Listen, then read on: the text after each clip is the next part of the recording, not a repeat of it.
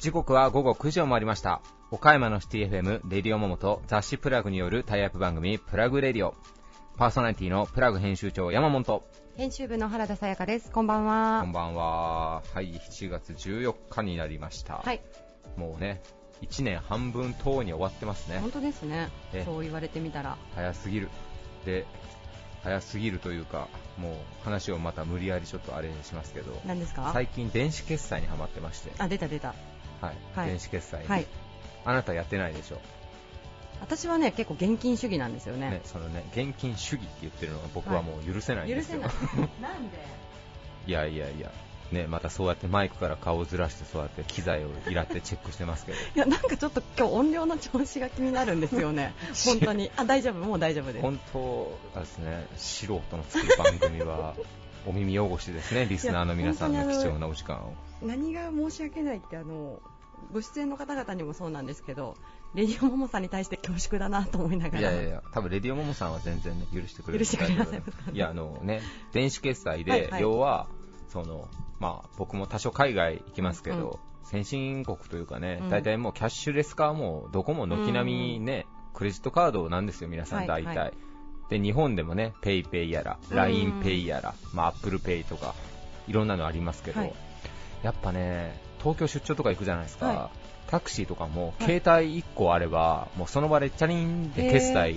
終わるんですよね。タクシーも対応してるんですね。タクシーも対応してるし、うんうん、コンビニでもどこでも、もう携帯1個あればいいんで、もう現金ほとんど持ち歩かなくていいかなみたいな、それこそ、ね、ハイブランドが高い長財布作ってるじゃないですか、はいはい、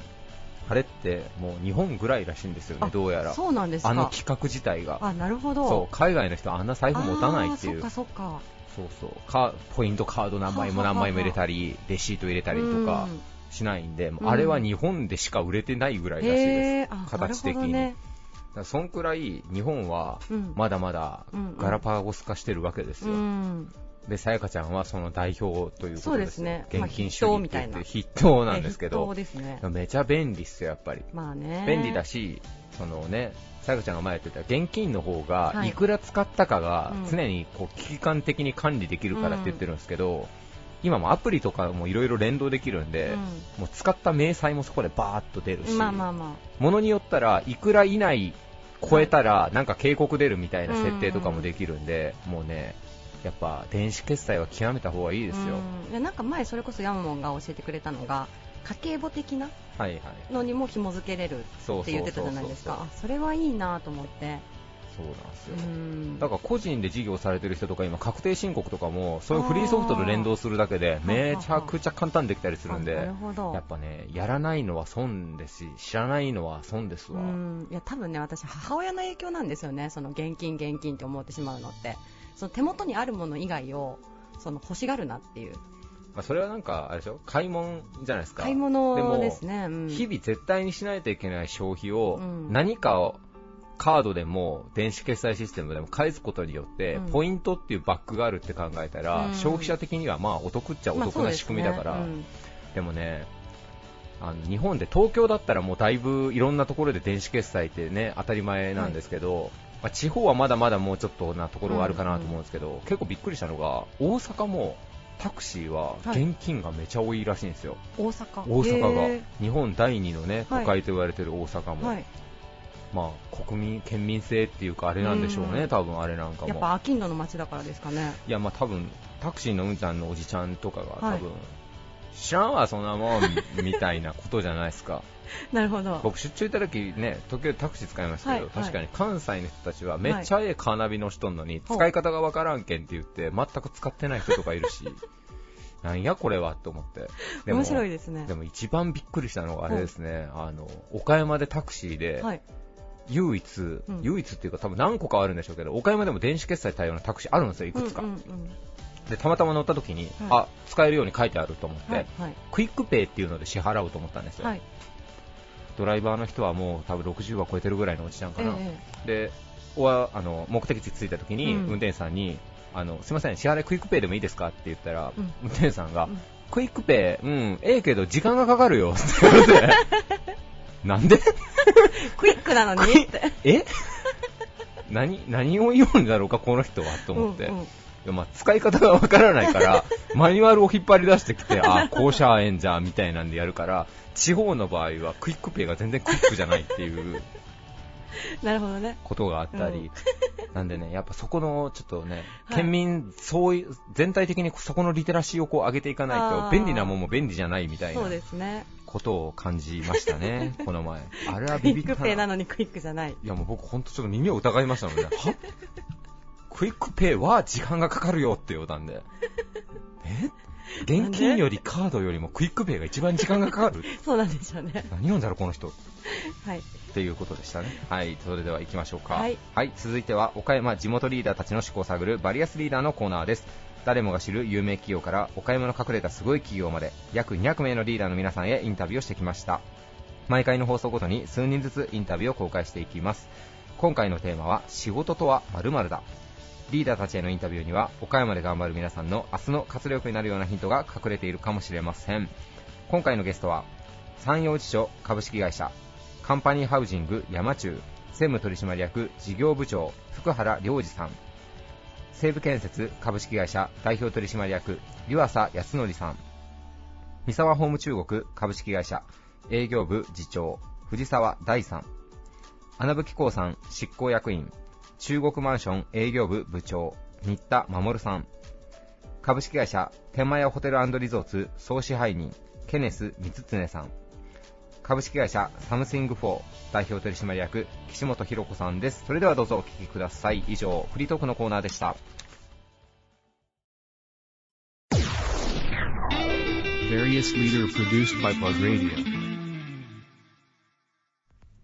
岡山市で住宅を取り扱う企業、お客様がつながるスペースとしてショールームも兼ねたコネクトスタジオを運営している三陽地所株式会社カンパニーハウジング山中専務取締役事業部長の福原良二さんです。よろしくお願いします。よろしくお願いいたします。お願いします。福原さん、今回テーマがですね、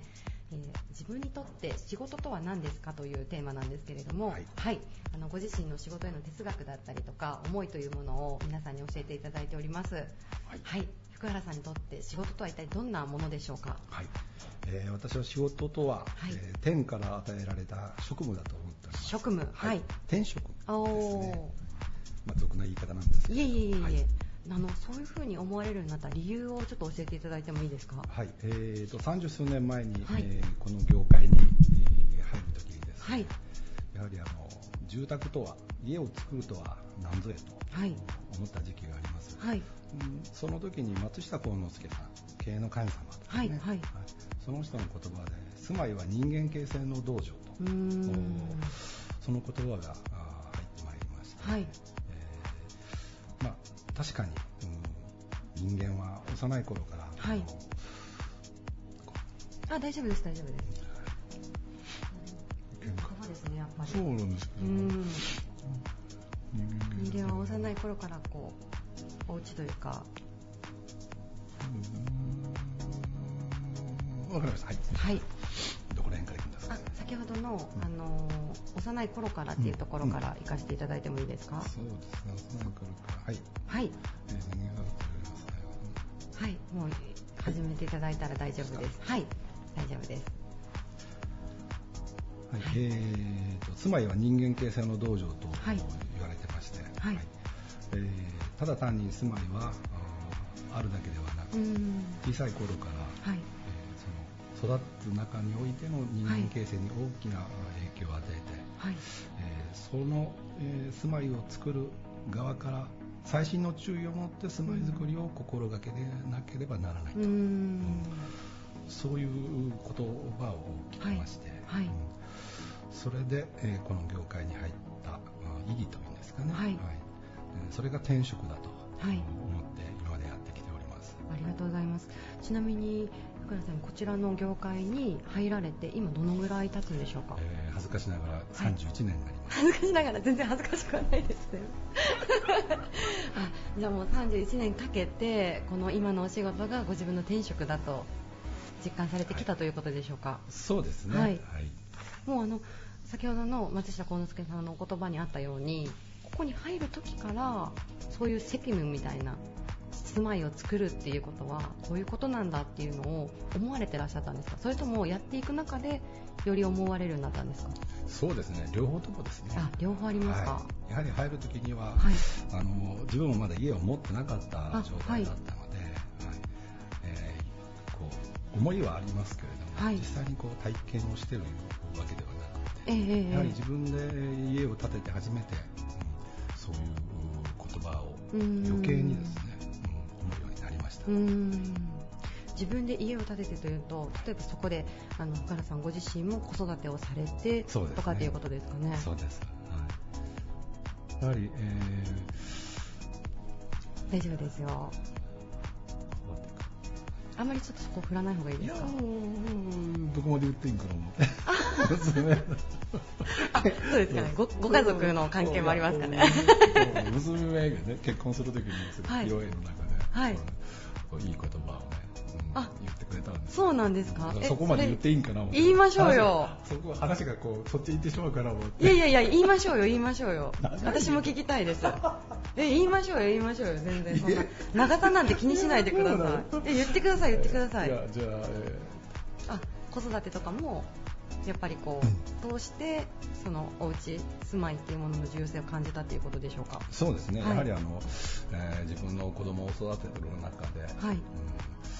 その時は一生懸命で分からなかったんですけど、娘が結婚をする時にですね、はい、披露宴でお父さんのお手紙で、はい、お父さん本当に家を建てて、くれた時が一番私は嬉しかったと。中学生だったんですけど、当時家を新築した時は、はい、学校でも嫌なことがいっぱいあったんだけど、家に帰ると、心が和んだと。お父さんありがとうと。ちょっともう絶対泣きますね。もうそれ涙腺崩壊しますよね。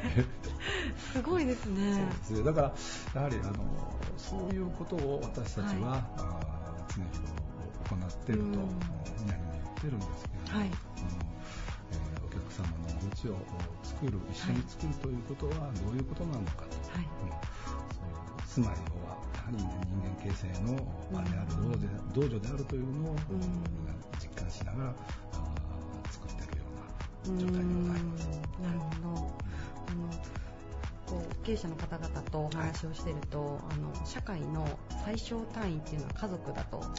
いうお話を聞く時があるんですけれども、やっぱりその家庭住まいっていうのが全ての人間のベースになるのかなと、今その松下幸之助さんのお話引用していただいたんですけれども、ちょっとよりそう実感させていただきました。そうですね、はいはい、そこが全てじゃないかと思いますね、はい、何にせよやはりまずは家庭から全てが始まっている、家族から始まっているのは、事実じゃないかと思いますね。そう考えたらとてもすみません、何もプレッシャーかけてないんですけれども、責任のある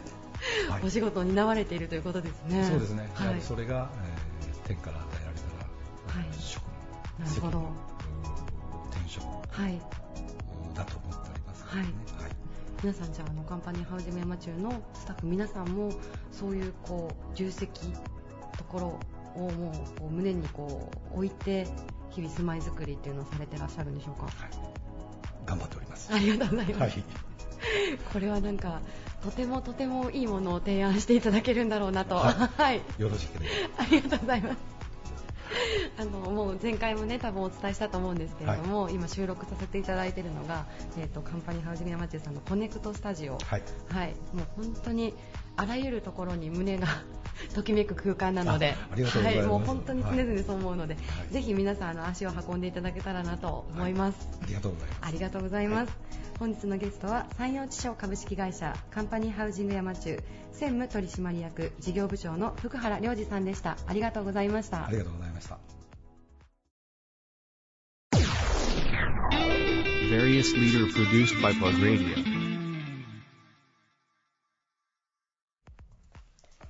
ハワイアンスタイルの快適な家づくりからオリジナル家具や雑貨の輸入販売まで手掛ける建設会社西武建設株式会社代表取締役の湯浅康則さんです。よろしくお願いします。よろしくお願いします。お願いします。あ、アロハ、いつものいただきました。ありがとうございます。今回テーマが仕事とは何々だということで、はい、皆さんの仕事観だったり仕事への哲学とかそういったものを教えていただいてるんですけれども、はい、はい、早速湯浅社長にとって仕事とは一体どんなものでしょうか。そうですね、まあ、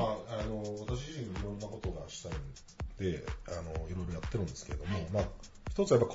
好奇心というかそういったものを、まあ、一言言い表すっていった好奇心ですかね。はい、じゃあ好奇心にこう突き動かされてお仕事いろいろされてるっていう感じですかね。そうですね、まあ、もちろん実行力っていうのも一つ、はい、必要なんですけど、はいはい、じゃあ好奇心と実行力、ちょ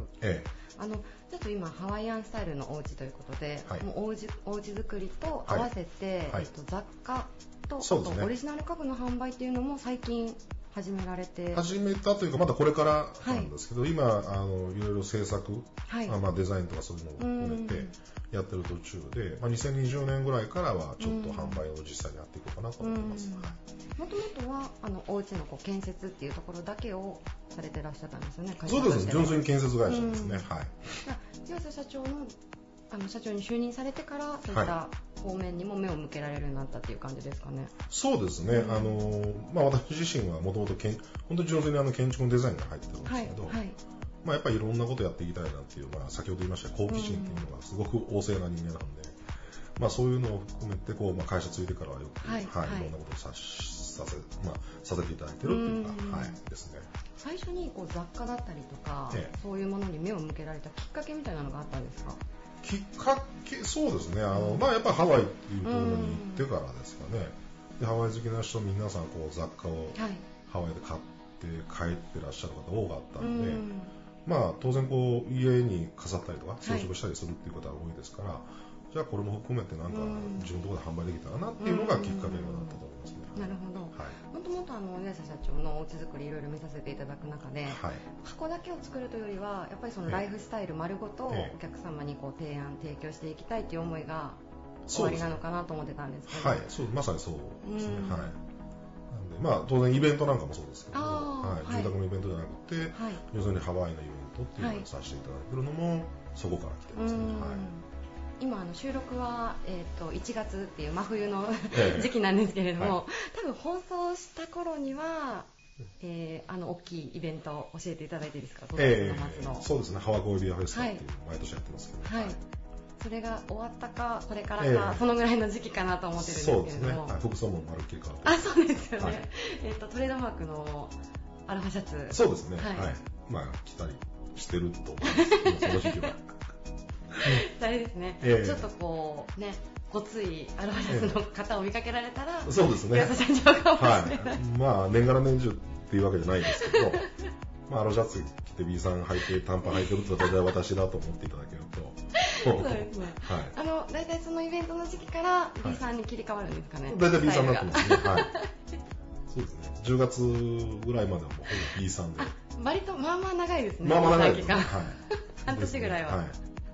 了解しました。じゃあイベントだったりとか、雑貨家具だったりとか、もちろんおうち作りも含めてだと思うんですけれども、はい、社長のその好奇心っていうところがやっぱ原動力に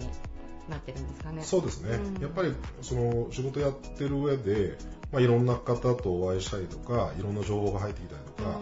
やっぱしてくると、あ、こんなことできるんじゃないかなとかあんなことできるんじゃないかなっていう思いがやっぱ募ってくるんですね。はい、だからやっぱ思うだけじゃダメで、やっぱさっき言った実行力ないといけないんで、それをやっぱ思いを形に変えていくっていうことはやっぱ仕事の中でずっとあるっていうのがありますね。はい、ありがとうございます。はい、さっきちらっと触れさせてもらったんですけど、はい、オリジナル家具もこれから、まあ、スタートされる予定ということで、そうですね、まだまだ、はい、本当始めたばっかしなのでどういう方向性になるかわからないですけどね。はい、でも早く実物が見たいんで、はい、また作られたら見せてください。そうですね、はいはい、もちろん実際に販売しますので、はい、ぜひ買っていただければと思います。了解いたしました、はい、ありがとうございます。本日のゲストは西武建設株式会社代表取締役の湯浅康則さんでした。ありがとうございました。はい、どうもありがとうございました。マハロ。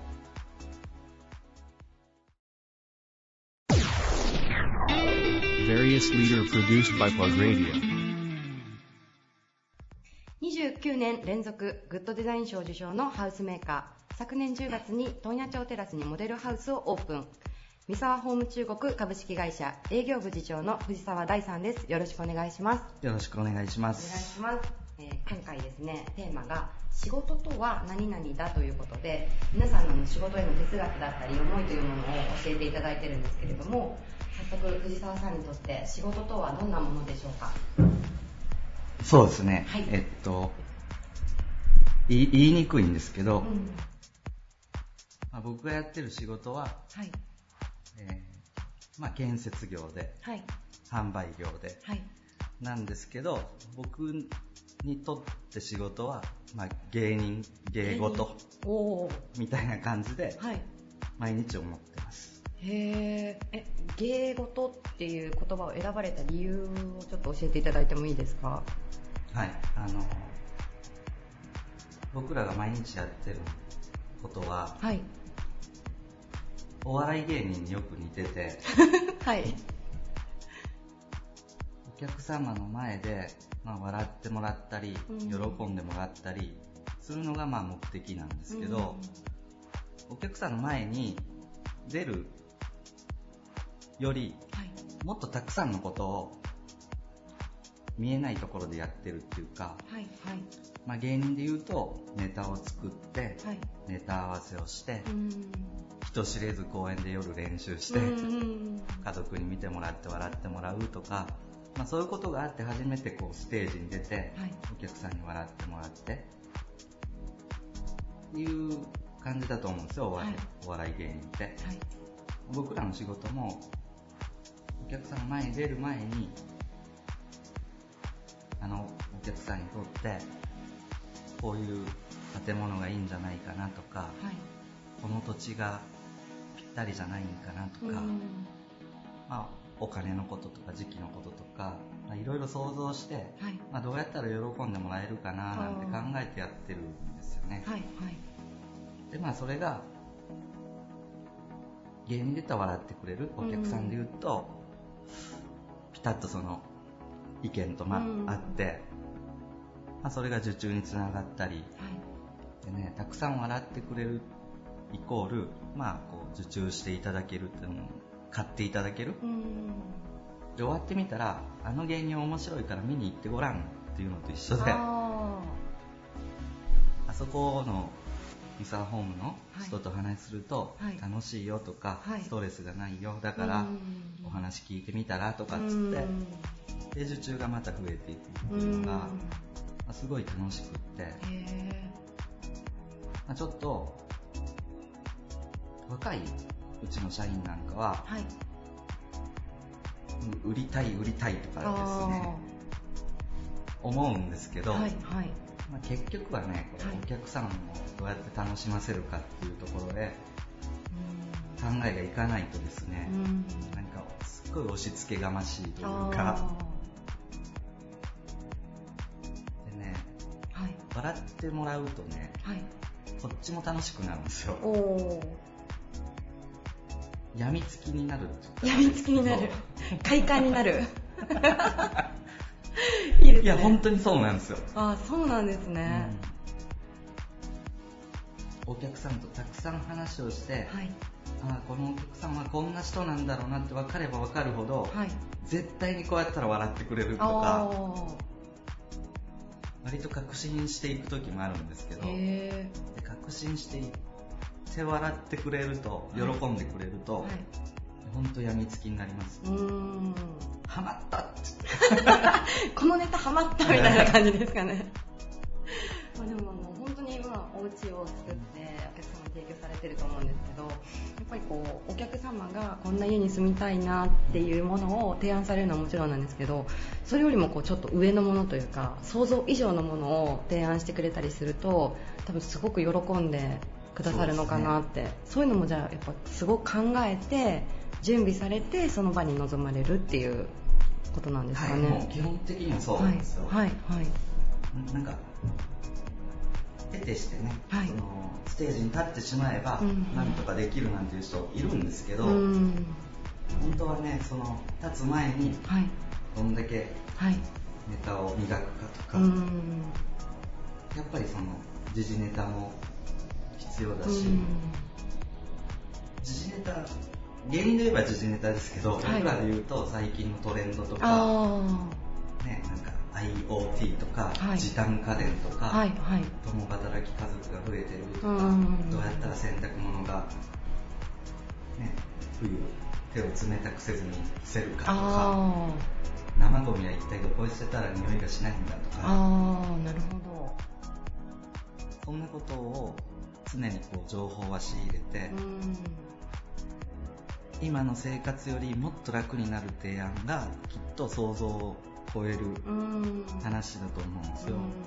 そういう意味ではてっぺんがなくって、多分半年とか1年ごとにトレンドも変わるし、新しいものも出ていくし、極めたなんて言えなくって、いつまでも実は勉強を続けないと、鉄板のネタもいつまでも続かないんで新しいネタを作っていくのが僕らの仕事ではあると思うんでしょうね。常にじゃあ進化をしないとお客様にとっていいものは提供できないよっていうことですよね。と思います。なんか一発屋みたいになるなるほど、めちゃめちゃ分かりやすかったです、リズム芸とかじゃなくてね、こう和芸というか、普段の生活から、面白いことを探して、それを仕事に反映するっていうのが、基本というか、それがあるから続けられるっていう感じですね。このネタは笑ってくれるけどこのネタは笑ってくれないなんていうのは人によって違うから、会うたびに刺激的というか、ドキドキしますよね。だから突然見ず知らずの人にネタを披露するよりは最初によくお話を聞いて、あ、この人は多分こうみたいななんでこのネタでとか、最後ね、たくさんこうお話をして、じゃあいよいよ決心して住まいづくり進めていこうかなんていう時はもう最上級のネタを用意しとかんと最上級の一番いいやつをもう絶対笑ってくれるすごいですね。でもそこにすごいこう楽しみというか喜びを藤沢さん自身が感じてらっしゃるんですね、お仕事を通して。そうですね、なんか建設業ではあるんですけど、僕がこう家を作れるわけじゃないし、現場は現場の人の思いがあるでしょうし、設計の人は設計の人の思いがあるんですけど、この営業部として言えば、もういかにお客様にストレスなく楽しんでいただけるかっていうのが、ポイントで、本当どこまでやってもねキリがないというか、でも続けないと受け入れてもらえないっていうのが楽しいです。区切りがないっていうかね、ゴールはないみたいな。そうですね、なんかお家が完成したら別に終わりでもないし、完成してからがむしろ本番で、ご提案させてもらったことがちゃんとこう便利に使えてるかとか、楽しかったかとか、それって生活しないと実感できないんで、仕込んでたネタが3年後に喜んでもらえるとかいや、そんな感じもあるんですよ。そうなんですか。ふとね、毎年年末とかにお伺いするとね、打ち合わせの時に藤沢さんが言ってくれたの、今やっと意味が分かったとか、今みたいな感じじわっとくる笑いもねあるんですよね。じわっとくるんですね。じわっと伏線を張ってるんですねなるほど。みんなね、一生懸命なんですよ。子育てをされる時期の方が多いから、お子さんが大事だし子育てがメインになるんですけど、数年経つとね、ちっちゃい子も普通に歩くし、言葉も喋るし、ってなった時はこういうことを間取りとか設備でしてた方が楽ですよっていうのが、子供さんの成長とともに、うわやっててよかったみたいなのが出てくるんですよね。あるかもしれないですね。僕はまだその20年ぐらいしかやってないんで、仕事をだんだんお家を建ててくれた時のお子さんがね今度建ててくれだして、へー、うん、その当時仕込んでたネタが今頃役に立ったりね。あ、そうなんですね。すごい20年の時を経て、いやこれ絶対に息子さん結婚して、はい、お正月とか帰ってきた時に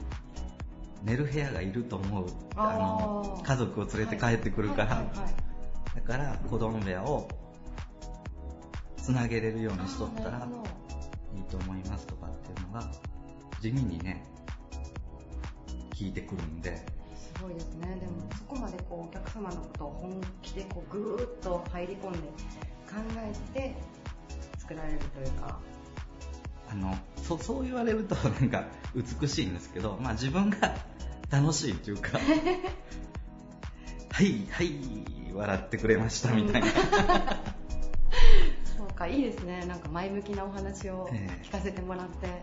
楽しいんですよ、はい、本当に会う人会う人、うん、全然一人たりとも同じ人っていないから、うん、そんなこと思うんですね、うん、なんですね。会えば会うほどいろんなこう経験値が増えてネタも増えるし、うんうん、すっごい楽しいですね。ありがとうございます、でお仕事は芸事、まあ、それはもう根本的にやっぱ藤沢さん自身が楽しまれてるからかなと思いました。ありがとうございます。最後にですね、問屋町テラス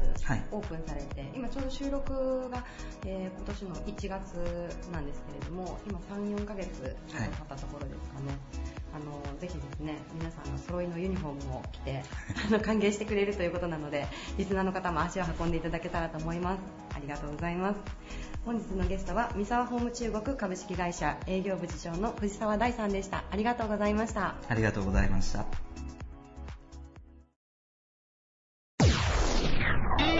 Various leader produced by Plug Radio。 岡山県内で分譲マンションを開発販売するデベロッパー、穴吹興産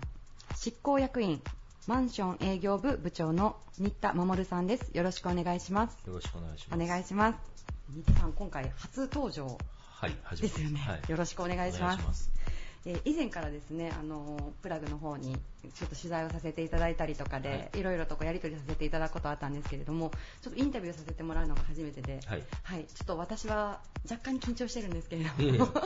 ちの方が緊張しますからはい、頑張ります、はい、よろしくお願いします。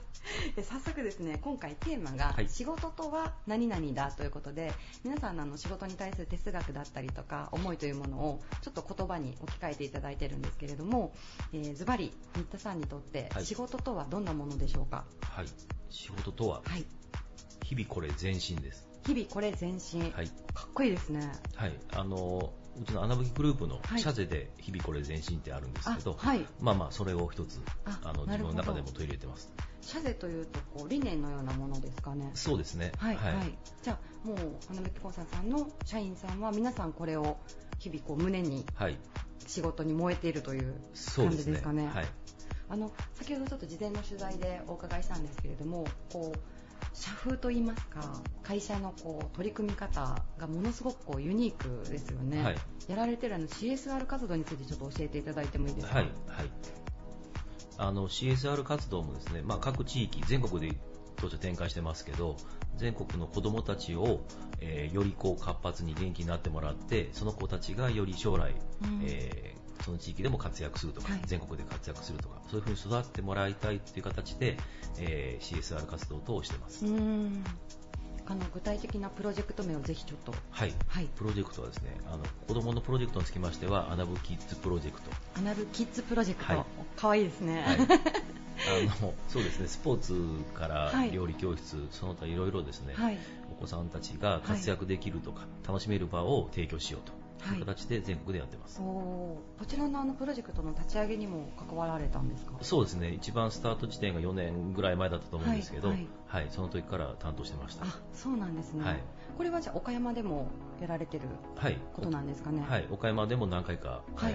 開催してます。ありがとうございます。ちょっとあれですね、じゃあホームページとかでチェックできるようになってますね。はいはい、もうその専用のページ作ってますので。ありがとうございます。はい、ちょっとじゃあ皆さんぜひですね、子供さんの親御さん多分リスナーの方にいらっしゃると思うので、はい、ぜひちょっとチェックしてもらえたらなと思います、はい、あともう一つちょっとぜひ教えていただきたかったのが、社内にですね、なんかこう発表会があるんですよね、はいはい、社内といいますか、うちアナブキグループ全社で、はい、まあ、32社ぐらいあるんですけど、はい、そこの誰でも構わないので、事業を考えてみてくださいっていうので、夢玉グランプリのがあります。夢玉グランプリ、はい、事業を考えてみてくださいっていうのは、まあ、御社不動産事業が主だと思うんですけれども、はい、そこからこう全く違うことでも OK なんですか？はい、何でも構わない、何でもいいんですね、はい、今までこう出た分で面白かったのとかありますか？面白かったというかですね、はい、面白かったのはダチョウ買いましょうとかダチョウ牧場とかですね、まあ、それは採用されてないですけど、はいはい、実際採用された事業としては、はい、当社そのシニア事業っていいまして、はい、まあ、老人ホームとかそういったのもやってるんですけど、はい、それをきっかけに事業がスタートしたりですね、はい、いうのもありますので、はい、いくつかは実際事業になってます。あ、そうなんですね、はい。そしてさらにその事業を統括する方が発案者、はい、発案した人が責任持ってやっていいよと、はいはい、好きにやっていいと。すごいですね、はい、すいません、ちょっとゲスな言い方かもしれないんですけど、大出世みたいな感じじゃないですか？そうですね、そのか失敗したら、はい、元に戻りますけどなるほど、はい、日々これ前進っていうのは、はい、まあ、要はチャレンジ何してもいいよ、前に進んでいけばいい、なんか失敗したら見直してまたやり直せばいいっていうような、方向を示してますので、はい、だからもう何でもチャレンジしてみましょうという分の夢玉グランプリというのがスタートです。素晴らしい社風ですね、はい、本当になんか理念だったりとか社税、まあ、掲げられている会社さんたくさんあると思うんですけど、はい、それを具体的にこう実践しているというのが非常に面白いなと、はいはい、そうですね、もう創業60年近くなると思うんですけど、はい、もうずっとその昔からやってまして、そういう意味でもグループの数が増えてくるのも、はい、まあ、そういった理念のもとどんどん増えてきていると思います。なるほど、はい、今全社員さんグループの はい、全員で何名ぐらいいらっしゃるんでしょうか？グループ全部で多分9000人ぐらいで、はい、すごい、もう大企業ですね、本当に。そうですね、その代わり多岐にわたってますんで、不動産とか住宅以外にもたくさんありまして、はい、ホテルやったり、はい、人材派遣だったりとか、はい、まあ、そういったこともありますんで、まあ、そういう意味で人は多いんですけど、それが全部つながるともっといい会社になるかなと思ってます。なるほど、はい、じゃあ新田さんがそのね、社内の調整と言いますか。そうですね、まあ、調整まではいかないとまあ今とりあえずは今マンションの販売部門にいますけど、はい、それをいろんなアイデアをもとに、はい、いろんな会社とつながるといいなと思ってます。 ありがとうございます、はい、じゃあ明日からもまた、はい、先ほどのちょっと社税をもう一度教えていただいていいですか？はい、はい、社税は日々これ前進です。ありがとうございます、はい、本日のゲストは穴吹興産執行役員マンション営業部部長の新田守さんでした。ありがとうございました。ありがとうございました。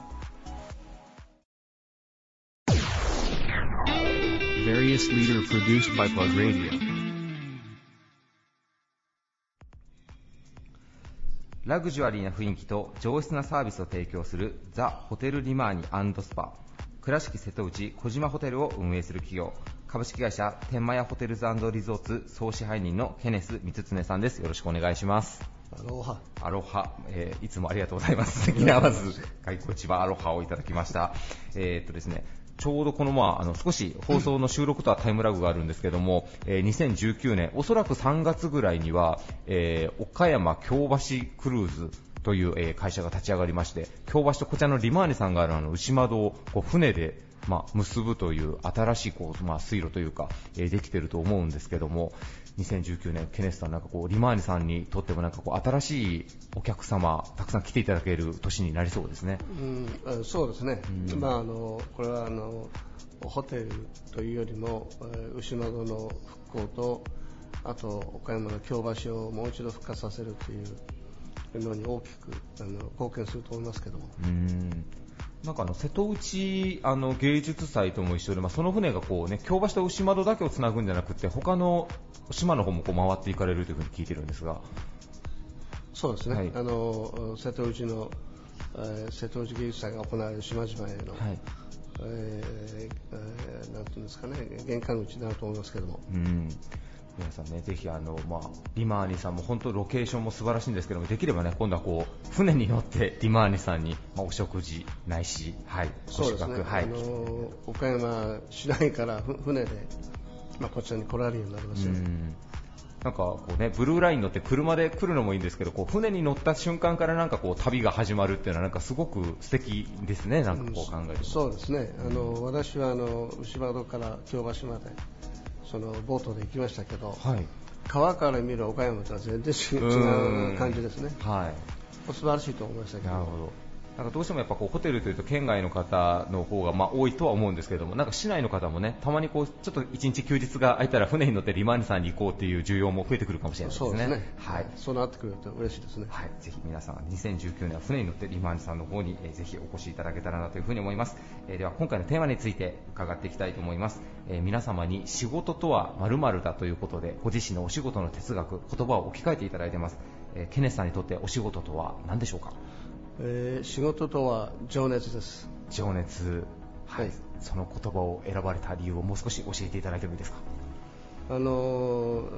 仕事が人生の全てでないということはこれはもう間違いないと思いますけども、はい、ですけども実際に、仕事に、使う時間というのは人生のうちの多分、もしかしたら 50% 近い、それが仕事に使われていると思いますね。その仕事に、自分がしている仕事がね、やっぱりその情熱を持てる仕事じゃないと、はい、やはりその全てがプライベートの人生を含めて全てがやはり、はい、うまくいかないんじゃないですかね。なるほど。どうせ仕事を選ぶ時間を割くのであれば情熱傾けられるものを選ぶべきだという。そうですね。なるほど。ケネスさんはこう、リマーニさんにいらっしゃる前も世界中の本当にラグジュアリーないろんなホテルをこう、ね、こう監修というか見て回られてたわけなんですけども、ケネスさんこうホテルマンというかそういうホテルに情熱を傾けられた一番のその魅力というのはどういうところになるでしょうか、お仕事として。私の場合、非常に単純な理由からね、このホテル、子供の頃ホテルで働こうと思ったんですけども、はい、実際にホテルに入ってみて仕事をしてみて、はい、私の場合はホテルの学校も出てるし、はい、もう全てがホテルなんですね。それを言ってみてやはりその自分が好きになれない仕事につかざるを得ない人もいるだろうし、はい、なんていうのかな、その好きでないことを やらざるを得ない場合もあると思うんですけど、はい、私の場合は、ラッキーだったと思いますね。私このホテル以外の仕事したことないから他の仕事がどういう仕事なのかわからないんですけど、はい、私の場合はこのホテルに入って、それで、下からいろんな仕事をしてきて、はい、嫌だと思ったことは一度もない。だからもう明日、そのホテルの仕事に行きたくないと思ったことを今考えてみても一度もなかったと思います。もう早くに転職を見つけられたわけですね、テレスさんは。そうですね、それはラッキーだったと思いますよ。たまたまそのある小さなことからこのホテルに行こうと思って、それがその自分のなんていうのかな、そのいろんなものに合っている、それはもうラッキーだなと思います。なるほど。なんかこうホテルというとね、単純に言うともう泊まるところというような感じになると思うんですけども、実はブライダルであったりとか、アニバーサリーでいろんなパーティーをされていらっしゃったりとか、変な話ですけど実は単純作業ではなくても毎日がなんかいろんな企画をこう練っていけばいろんなこう進化が遂げられるというところもホテル業の魅力なのかなというふうに思うんですが、ホテルは社会だって言うんですよね。ホテルは社会だ、社会だ。なぜだかというと、もうそのホテルの中にね、私の場合大きなホテルで育ったわけなんですけども、はい、いろんなことがあるんですね。本当に人生もいますよ。死んだ人も見てきたし、自殺した人もいるし、はい、結婚する人もいるし、いろいろなことがこのホテルの中で起きるわけですよ。はい、それはやっぱりその人生を見ますよ、やはり本当社会を見る。なるほど、いい言葉ですね。ホテルは社会だっていうのはなんか初めて聞きましたけど、はい、今なんかお聞きして、多分僕が小学生ぐらいの時に実は日本でホテルっていう大人気ドラマがあったんですけど、それもやっぱお客様とホテルマンとの人間模様とかなんかそういうのをこう毎週やってるようなドラマだったんですけど、はい、やっぱ働かれててもうホテルは社会だっていうぐらいやっぱりいろんな人間模様を垣間見られてるんですね、ケネスさんは。もういろんなことありますよ。いや本当に言ったのもキリがない。なるほど。ケネスさんもそういうのを一個ずつ経験されて、情熱傾けられてるわけで、スタッフさんもやっぱそういうのを一個ずつ乗り越えて成長もしていける環境でもあるっていう感じなんですかね、ホテルというのは。そうですね、飽きない仕事じゃないですか。毎日が違いますからね、はい、ありがとうございます、ケネスさんにとってお仕事は情熱だと、そしてホテルは社会だという言葉をいただきました。ありがとうございます。ゲストは株式会社天満屋ホテルズ&リゾーツ総支配人のケネス光恒さんです。ありがとうございました。マハロ、アロハ。Various leader produced by Plug Radio。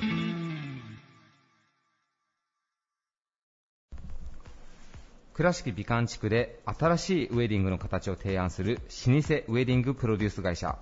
会場とレストランザ・カモンも運営されています。株式会社サムシングフォー代表取締役の岸本博子さんです。よろしくお願いします。よろしくお願いします、今回、皆さんに仕事とは〇〇だということでご自身のお仕事の哲学を伺っていますが、岸本さんにとってお仕事とは何でしょうか？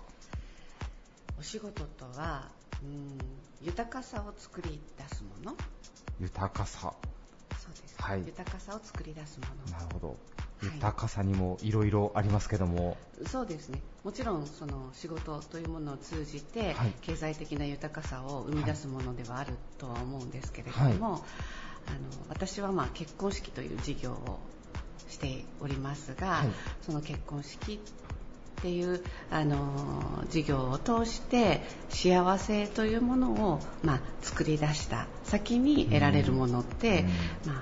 その心の豊かさであるとか、はい、人生におけるその豊かな人生を送れるその希望であったりとか、でまた私たちもそれに関わらせていただくことで、はい、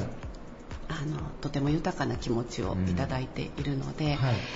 そうですね、私にとっては豊かさを作り出すものというところでしょうか。なるほど、はい。昨年末に倉敷美観地区にある、カモンさんの5周年の記念パーティーに実は、ちょっとお邪魔をさせていただいたんですけども。ありがとうございました。スタッフの皆さんがダパンプの USA のカモンベイビーとそうです、店名のカモンかけて、そうですそうです、もうめちゃめちゃ踊られてる動画を見た後にご本人たちが実際に踊ってらっしゃるのとかを見て、はいはい、なんかね、岸本さん、サムシング4のメンバーすごいいい仲間でお仕事されてるなっていうのと、はい、同時になんかあれです、なんかそのプランナーの方とかも皆さんお一言ずつコメントをされていらっしゃいましたけど、はい、なんか新郎新婦の方に関わられてるスタッフさんもその先ほど言われてた豊かさっていうのをすごく享受されてらっしゃるのかなっていうのを感じたんですが。はい、はい、そうですね、うん、はい、うちの会社の経営理念が幸せを創造し人生を豊かにという、はい、言葉の下でみんなお仕事をしていただいているので、はいはい、結婚式というものだけを見つめるのではなくて、その新郎新婦の、幸せというものを見るようにと、うんお客様の幸せにつながるところを見るようにと、いうことはみんなでよく話をすることなので、はい、パーティーもですね、はいはい、楽しく、はいはい、過ごしていただけるようにみんなで一致団結をして、はいはい、いやなんかすごくハートフルかつなんかものすごいピースフルな空間に身を置かせていただいて、なんか久しぶりに心がホッとしたなっていう感じなんですけど。ありがとうございます、はい、あとね、多分やらせかもしれないんですけど、一応なんかファッション対照的なやつをいただいて、実は僕松茸をね、はい、商品でいただいて。そうですね、おめでとうございました、はい、大変美味しくいただきました。ありがとうございました。はい、はい、その秋の味覚をちょうどもう秋ど真ん中にいただいて、は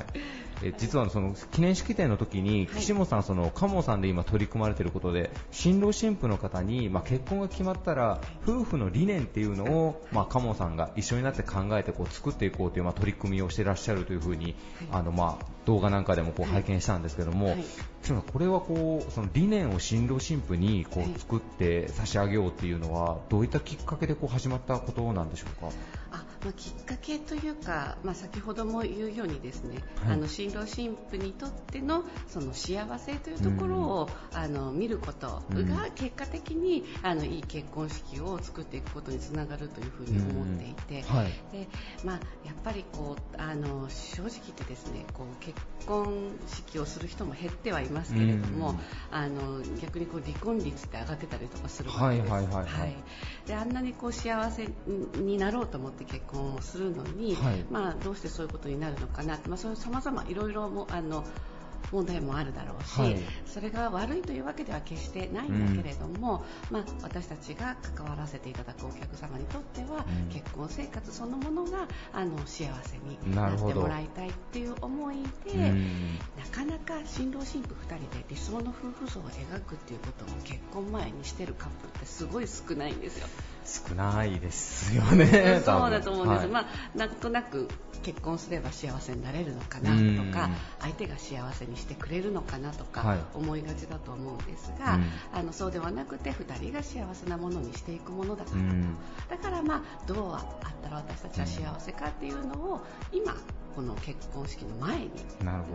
話をしていくっていうことが、実はすごくその先の自分たちの幸せに結びついてくるんだよということで、この結婚式の準備期間というのを使ってもらえればという思いでやってる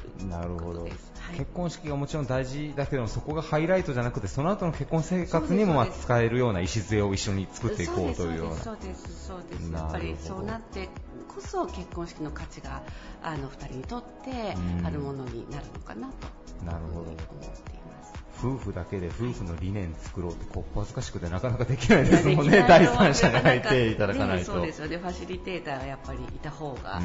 ろいろお話もしやすく2人もなるでしょう。なるほど。その結婚のそのご夫婦の理念っていうのはやっぱ岸本さん見られてて、ご夫婦ごとにこう個性が出るような感じですか。やっぱりもう全然違いますね。やっぱり特に今時ですから、ご夫婦の形も様々じゃないですか。だからこそ理想って全部違うんですよね、お一組お一組。岸本さん、こんな理念もありなんだみたいなのって何かこうあったりしますか。ご紹介いただける中でいうと。そうですね。でも基本的にはこうルールをなんか何時帰る前には連絡してとか、なんかそういうのも含めての理念なんですか。もうちょっと大きいところの。もっとそうですね、大きいところですね。2人がどうあったら幸せかっていうことですね。それを一つの言葉にしていると見ると、とても2人を象徴するものに結果なるので、いろいろありますね。なるほど。それは何かこう教えていただけることがありますか。理念です。例としていろいろありましたけど、最近ですごく印象に残っているのは、肯定愛、否定肯定、肯定ですね。肯定愛、いろいろなんとか愛って家族愛とか夫婦愛とか愛がつく言葉っていろいろあると思うんですけれども、そのお二人は婚活をされて、そして、やはり今時の大人のカップルってですね、自分たちだけの都合では結婚ができなかったりするじゃないですか。やっぱりご両親のことがあったり、お仕事のキャリアのことがあったり、だからやっぱり条件が前提になったりするカップルもいるわけですよね。でやっぱりでも違うわけです。それぞれ価値観も好きなものも。でその2人が、いかにどうやってこれから夫婦の愛を築いていくかっていうふうに考えた時に、無意識にされてたんだろうと思うんですけれども、僕彼女の好きなものに対しては全く口出さないんですと。私もそうです。否定しないって決めてるんですねっていう話の中で、お互いがお互いに好きなものをやはりその肯定してくれるって、うん、すごく自信にもつながるし、うん、またその先それぞれ自分を尊重してくれてるっていう意味でも、はい、なんて言うんでしょうか、自分らしく生きていくことができるっていうことも踏まえて、2人にとって必要なのは肯定愛だねということで、否定をしないと決めて、はい、夫婦をスタートさせるということで肯定愛っていう風に、ちょっと堅苦しくてあまり甘い言葉ではないと思うんですけど、いえでもなんかこう否定しないというよりも肯定していこうという方がなんか前向きでポジティブな感じで、ね、言葉にするとすごくいいですね。なんか頭に残って、違いっても当然あると思うんですけど、違いは違いでいいんだよって、違いは違いだけれどもそれは間違いではないので、なるほど、だから違いを認め合って生きていこうと。僕も数年前に結婚しましたけど、最初肯定愛って聞いて肯定がエンペラーの方かと思っちゃったので、僕は多分全然ダメな人間なんで、ちょっとうちの夫婦の理念もちょっとどこかで一回またぜひご相談させてください。すいません、ありがとうございます。ゲストは株式会社サムシング4代表取締役の岸本博子さんでした。ありがとうございました。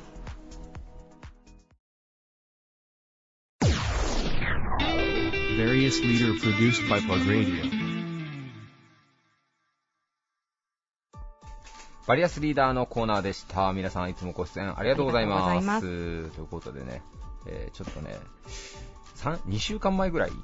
実はちょっとね、東京で出張行った時に、ちょうど夜にライブがあってこの前行ってきたんですけど、さやかちゃん多分知らないと思うけど、I-DEP っていうグループがありまして、そうが多分ね10年ぶりぐらいかな、もう再結成してのライブなんですけど、やっぱ最近再結成するグループ多いじゃないですか。なんでこれからさやかちゃんがわからない単語をだいぶ並べますけど、I-DEP、スタジオアパートメント、コールドフィート、フリーテンポとかかな、Qインディビーとか、要はそのキラキラハウス的なのが流行ったんですよ昔。その当時のもうヒットみたいな、I-DEP って言えばめちゃ良かったっすわ。めちゃめちゃ良かったっすわ。もうピースフルでしたね。ちょっとなんかはーって流してる感じなんですけど、私今そうですね、興味がないのはひしひし伝わってきますけどまあでも再結成してほしいバンドランキングみたいな、なんか前話したことありますよね。話しましたね。なんですけど、なんかそのねコアなシーンというか、なんかそういうところでも再結成する。でもすごいんですよ I-DEP。 なんかね、カナダので開催される北米最大の音楽フェスがあって、1週間くらいだったかな、150万人ぐらい動員するフェスがあるんですけど、そこに日本人として初めて参加するんですよ。なんで好きな人はやっぱすごい知ってるみたいなバンドなんですけど、ソットボッセって知ってます？いいえ。あなた本当どう生きてきたの？どうぞ。もうこれも10年ぐらい前ですけど、いろんなカバーソングを出してたアーティストさんがいて、カナさんっていう、要はこのソットボッセのボーカルが I-DEP のボーカルでもあるんですよ。同じグループでやっててということでね、もうそろそろお時間なんで、ちょっと I-DEP 愛はあんまり語れないですけどいや、まだありますよ。まだあります。あと40秒ぐらいは皆さんですね、I-DEP のレインボーっていう曲とですね、あとですね、ソットボッセはソットボッセで多分 Amazon でも何でも検索して、まだ CD ありますわ。めちゃ声がいい、もう素晴らしい。僕ちょっと一回岡山で呼んでちょっとイベント打ちたいなと思ってますもん今。ちょっとそういう話も今ちょっとずつちょっと実はね水面下でちょっと、考えたりはしてるんですけど、ぜひちょっと岡山の皆さんにもパフォーマンスぜひ見てもらいたいなと思って。そうですね、私を筆頭に知らない人たちにももうね、最初のオープニングの電子決済もそうですけど、さやかちゃんもっといろいろ興味持ってやっていこうよネタがなくなるよ、さやかちゃん。そうだね、確かにね。本当に、ということでね、皆さん今週も1時間お付き合いありがとうございました。来週も来週も日曜日の夜9時にまたお会いしましょう。それではバイバイ。This radio produced by Okayama Premium Magazine Plug. See you next week.